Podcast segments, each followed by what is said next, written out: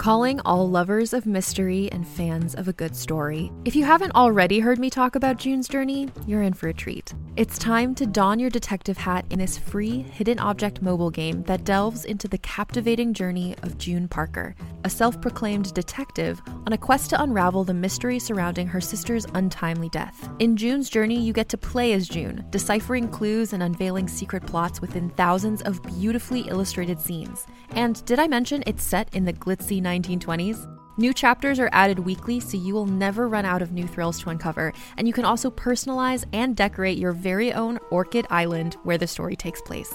How sharp are your detective skills? Find out when you download June's Journey on your Android or iOS device, or play online via Facebook Games. Your detective journey awaits.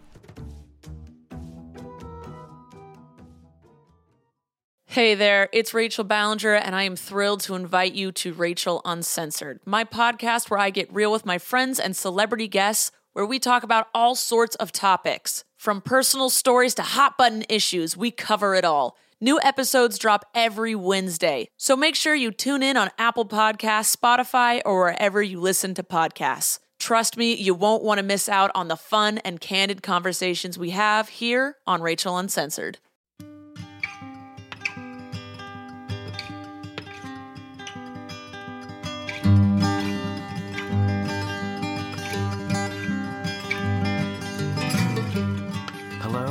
Welcome to the Drabblecast, episode 378. The Drabblecast is a weekly audio fiction magazine that brings strange stories by strange authors to strange listeners, such as yourself. I'm your host, Norm Sherman. Our story this week is something else. You're gonna love it, folks. We actually came across it from one of our fans and frequent collaborators, David Steffen, who runs the Diabolical Plots blog, where he does podcast reviews and where this story first appeared. If you enjoy this story this week, and I know you will, check out Dave's site at www.diabolicalplots.com and stay tuned till after the story for a promo from Dave. All right, let's hit this. Our story this week is Cyborg Giraffe Cleans House by Matthew Sanborn Smith. Matthew Sanborn Smith's work has appeared in ChiZine, Albedo One, the Starship Sofa podcast, and at Tor.com. He's quite the funny guy. I've known Matthew for years, and you should go check out his podcast at BewareTheHairyMango.com, which regularly features more of his awesome work. The story is read to you by the one, the only, the Amy Sturgis. Amy holds a PhD in intellectual history and specializes in the fields of science fiction and fantasy and Native American studies. How awesome is that? She lives with her husband, Dr. Larry M. Hall, and their best friend, Virginia, the Boston Terrier, in the foothills of North Carolina, USA. Oh, no kidding. The story is produced by Drabblecast producer Adam Pratt, and all music is by Kevin MacLeod of Incompetech.com, used under a Creative Commons 3.0 license. So without further ado, we bring you Cyborg Giraffe Cleans House by Matthew Sanborn Smith. Cyborg Giraffe Cleans House. A plate, a plate, another plate burst upon the kitchen tile. This one broke into three large pieces and assorted ceramic crumbs. Giraffe closed her long lashed eyes and prayed to her mini makers. Why in the world would the people make one hard thing that was so likely to smash into a second hard thing? Another one! Ms. Matambe yelled. Get out of my kitchen immediately! She seemed to have been lurking near the kitchen entrance in anticipation. Giraffe didn't bother to look. That unshining face made guest appearances in her night terrors. It was Tuesday, so it would be the zebra print dress, the long strand of Moroccan beads, and those slapping gold sandals. Giraffe turned off the water, wiped her hands on the dish towel, and let out a long sigh. Giraffe's designers, possibly a focus group of three to five year olds, had blessed her with a ridiculous set of stubby arms which protruded from just above her forelegs. She had to almost climb into the sink to wash the dishes. And with the proximity of the wall behind the sink and Ms. Matambe's impossibly low ceilings, which Ms. Matambe insisted were high ceilings, Giraffe's head was pressed snugly into the upper northwest corner of the room. She had to rely on her silicone skinned hands to feel her way through. I wanted something graceful like a gazelle, something that would look beautiful in my home, and look what I got, Ms. Matambe said. I would prefer a wildebeest to you. My sincere apologies, ma'am, Giraffe said. If you will excuse me, I must step outside, ma'am. You are always stepping outside and inside again. What is so important outside? You're letting in flies. My neck hurts, ma'am, from bending, ma'am. Her polished hooves clopped across the floor. They can make a giraffe that can walk and talk. I could walk long before the enhancements, ma'am. But they can't make a giraffe whose neck won't hurt indoors. I should like it if they made one of those as well, ma'am. I encourage you to take that up with the agency, ma'am. No wonder the dishwashing machine had quit in a huff. Giraffe squeezed past the sliding glass doors and unfolded herself into the blinding backyard. Her head bobbed to the top of her height as if it was one of the floats in Miss Matambe's pool, escaping from beneath its wriggling child. She stretched and bent her neck back as far as it would go. Vertebrae popped like bubble wrap. Oh, that felt good. Giraffe fantasized of roof removing storms and arms that reached to the stars, scrubbing out stubborn sunspots with the lemon scented dishwashing liquid of the gods. She shook one stunted tyrannosaur fist at the sky, or perhaps at her neck. She swore revenge on something. The Kawawa's lion sunned itself in the next yard.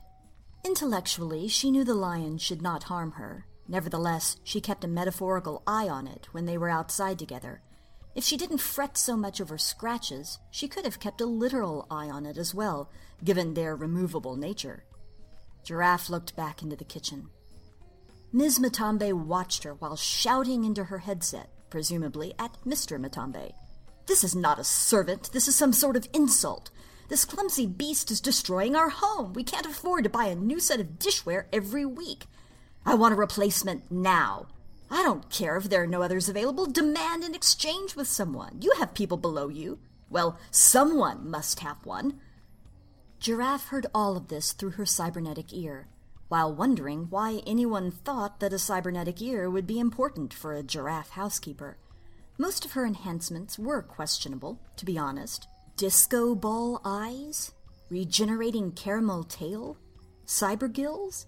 Giraffe was afraid she had come along at the end of a cyborg servant frenzy when an exhausted industry had grasped in desperation for any animal that was left and hastily hot glued on whatever miscellaneous enhancements had been found in the dusty corner of the factory floor.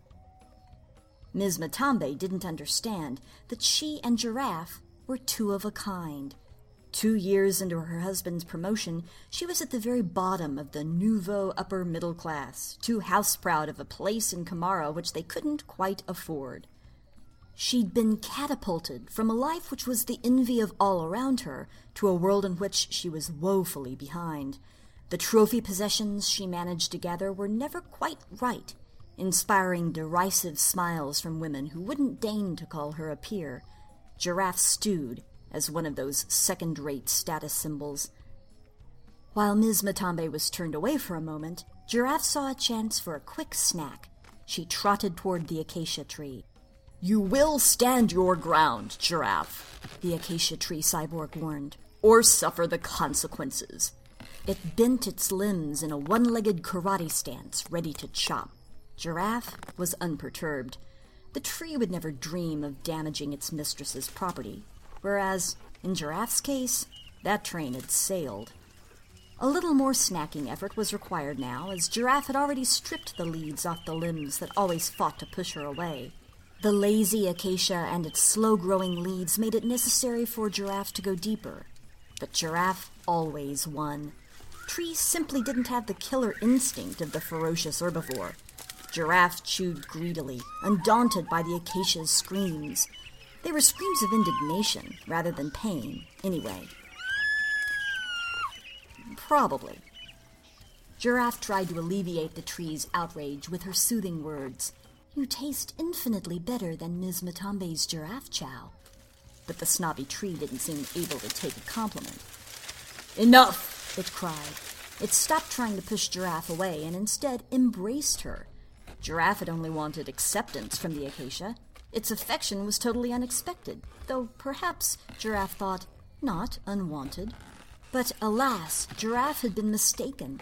The tree's limbs cybernetically enhanced thorns pressed into Giraffe from either side. Like that, the acacia had become an enormous mouth, and Giraffe had become a ham sandwich. What is going on here? Ms. Matambe appeared and began spritzing Giraffe's dancing legs with that dreadful anti ungulate spray. It smelled like Satan's ravioli. How many times have I told you to leave my tree alone? Ms. Matambe shouted. I would like nothing better at the moment, ma'am. It seems that I am being eaten by your tree. I suspect this is an act of revenge rather than of sustenance, and I strongly encourage you to take this up with the agency, ma'am. The thorns tore into Giraffe's flesh as her arms punched air that was almost near the acacia's trunk. With the end in sight, Giraffe's thoughts were butter side up. As deaths went, this was certain to be no more humiliating than the rest of her life. Fortunately, at that moment, the lion attacked. Intellectually, Giraffe had known that it shouldn't attack given the restrictions imposed upon it by its pie slice of cybernetic brain. Intellectually, Giraffe had known that she would never be eaten by a tree. Upon reflection, Giraffe recalled the intellect under consideration was that of a giraffe, which perhaps had its shortcomings in modern day suburban Tanzania. In her defense, the lion didn't seem to be attacking her, but Ms. Matambe. Giraffe suspected it was her delicious looking dress. Her short, chubby legs tried something that resembled running, but the lion was nearly upon her. Giraffe kicked her sharp hoof out hard, squarely into the center of its head. Momentum carried the lion's body, if not its head, into Ms. Matambe, who frothed in terror, but the lion only twitched as it died. To acacia trees, giraffes have always been far more terrifying than lions. After witnessing Giraffe's nonchalant disposal of her foe, the tree lost its nerve and released her. Besides, not having been supplied with a cybernetic esophagus, it would never have been able to swallow even a bite sized giraffe. While Ms. Matambe dealt with the police, Giraffe waited inside, tending those wounds she could reach with a tub of old Chizimu's giraffe spackle original flavor. Even after viewing the tree's memory of the events, the police had trouble believing there was a giraffe in the house. One officer poked her head inside the kitchen. Hello, Giraffe said. The officer withdrew her head. When the police questioned the lion's cybernetic enhancements, their manufacturer offered through them to settle with the Matambes on the spot for 30 million shilingi. Ms. Matambe demanded a replacement for her servant in addition to the money. Giraffe would have lowered her head in mortification had it not already been bowed due to being indoors. She hoped her replacement would be a lion, to be delivered next Tuesday. Yes, of course, the lion's left hind leg responded. What type of servant would you prefer in exchange? All was quiet for a moment save for the sound of the acacia tree rubbing its limbs together in anticipation. Fortunately, at that moment, Ms. Kawawa attacked. You beasts, the lot of you! Ms. Kawawa shouted as she marched across her yard in a sensibly solid dress. My wild date palm told me everything! Giraffe peered out of the back door. Shit, it seemed, was about to go down. The lion tried to kill me, Ms. Matambe said in a supplicating voice. She had always feared Ms. Kawawa. My baby would never do such a thing, Ms. Kawawa said.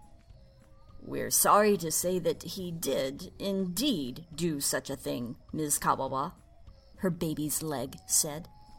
Ms. Kawawa was undaunted. You filthy trash have been a blight to the street ever since you moved here. Giraffe had always imagined that the look of horror now on Ms. Matambe's face would be delectable when it came.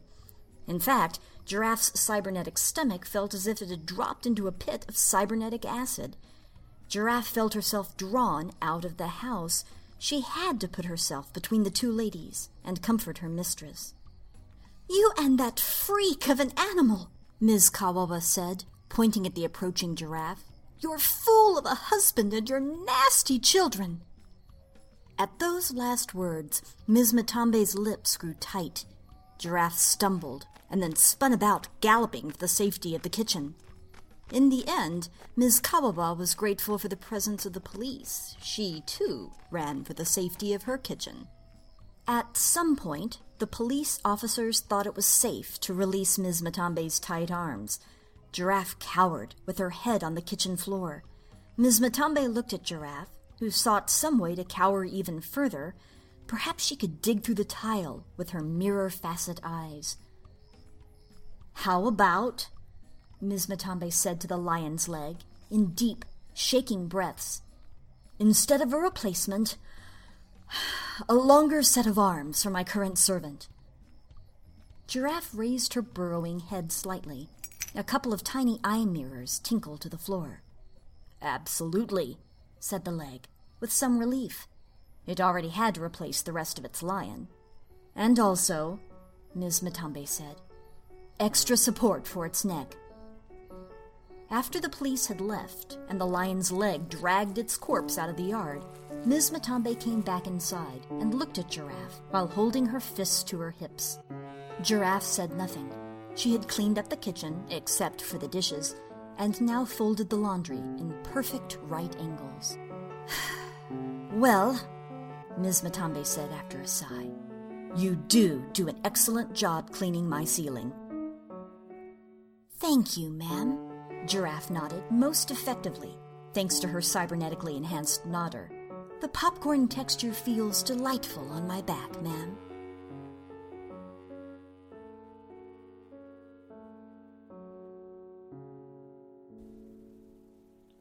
Hello, strange people. This is David Steffen, editor of Diabolical Plots, the original publisher of Giraffe Cyborg Cleans House.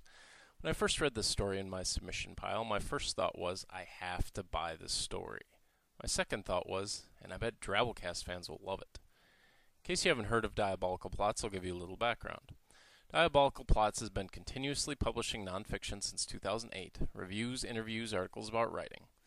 Of particular interest to podcast listeners might be my best of podcast lists. I've been voraciously listening to podcasts for more than five years, and in that time I have plumbed the backlogs of most of the major science fiction, fantasy, and horror podcasts, and kept up with their new episodes. Whenever I finish a new podcast, I write up a list of my favorite episodes, and I do the same for all the podcasts I keep up with every year. Nonfiction is a great way to engage with the science fiction community, but what I most wanted to do was to collect and publish original fiction, the kind of fiction I most like to read. Weird ideas, satisfying story arcs, and characters that make me care. The stories might make me laugh or cry or just to ponder. I like variety. I wanted to publish fiction, but didn't have the resources to pay what I wanted to pay the authors. In 2013, my friend Anthony Sullivan and I launched the Submission Grinder, a tool for writers to find markets for their fiction, to track their submissions and find response time statistics from other authors. The tool has gained enough of a following to allow me to publish fiction, so 2015 marks the first year of original fiction on diabolical plots, one story a month to get started.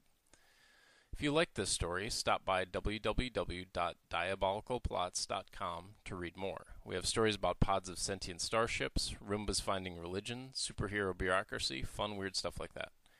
If you like what I'm publishing, spread the word, consider a donation, or, I don't know, whisper the stories into your friend's ear while they're sleeping on your couch. If they wake while you're whispering, pretend like you're sleepwalking.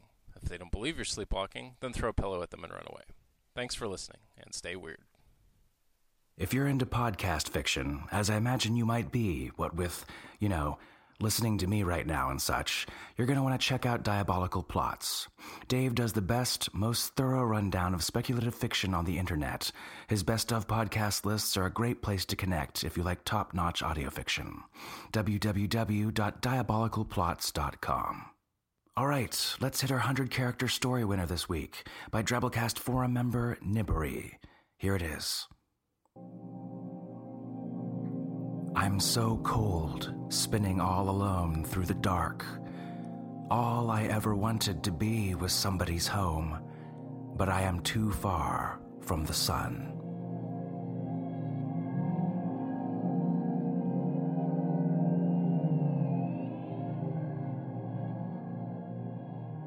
All right, folks, that's our show this week. Remember, Drabblecast is brought to you with the Creative Commons Attribution Non Commercial No Derivatives License, which means don't change it, don't sell it, but feel free to share it all you like. If you enjoyed the Drabblecast, consider donating to us. We rely 100% on listener donations to keep this show going and pay authors.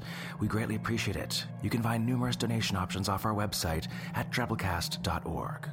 Special thanks to our episode artist this week, Skeet Scienski.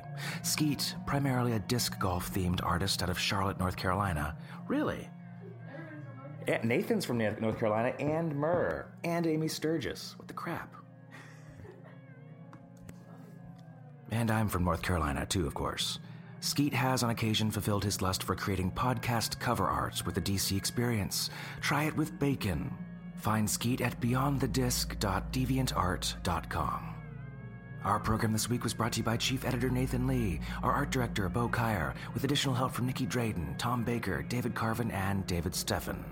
We'll see you next week, folks. Until then, this is Norm Sherman reminding you they can make a giraffe that can walk and talk, but they can't make a giraffe whose neck won't hurt indoors.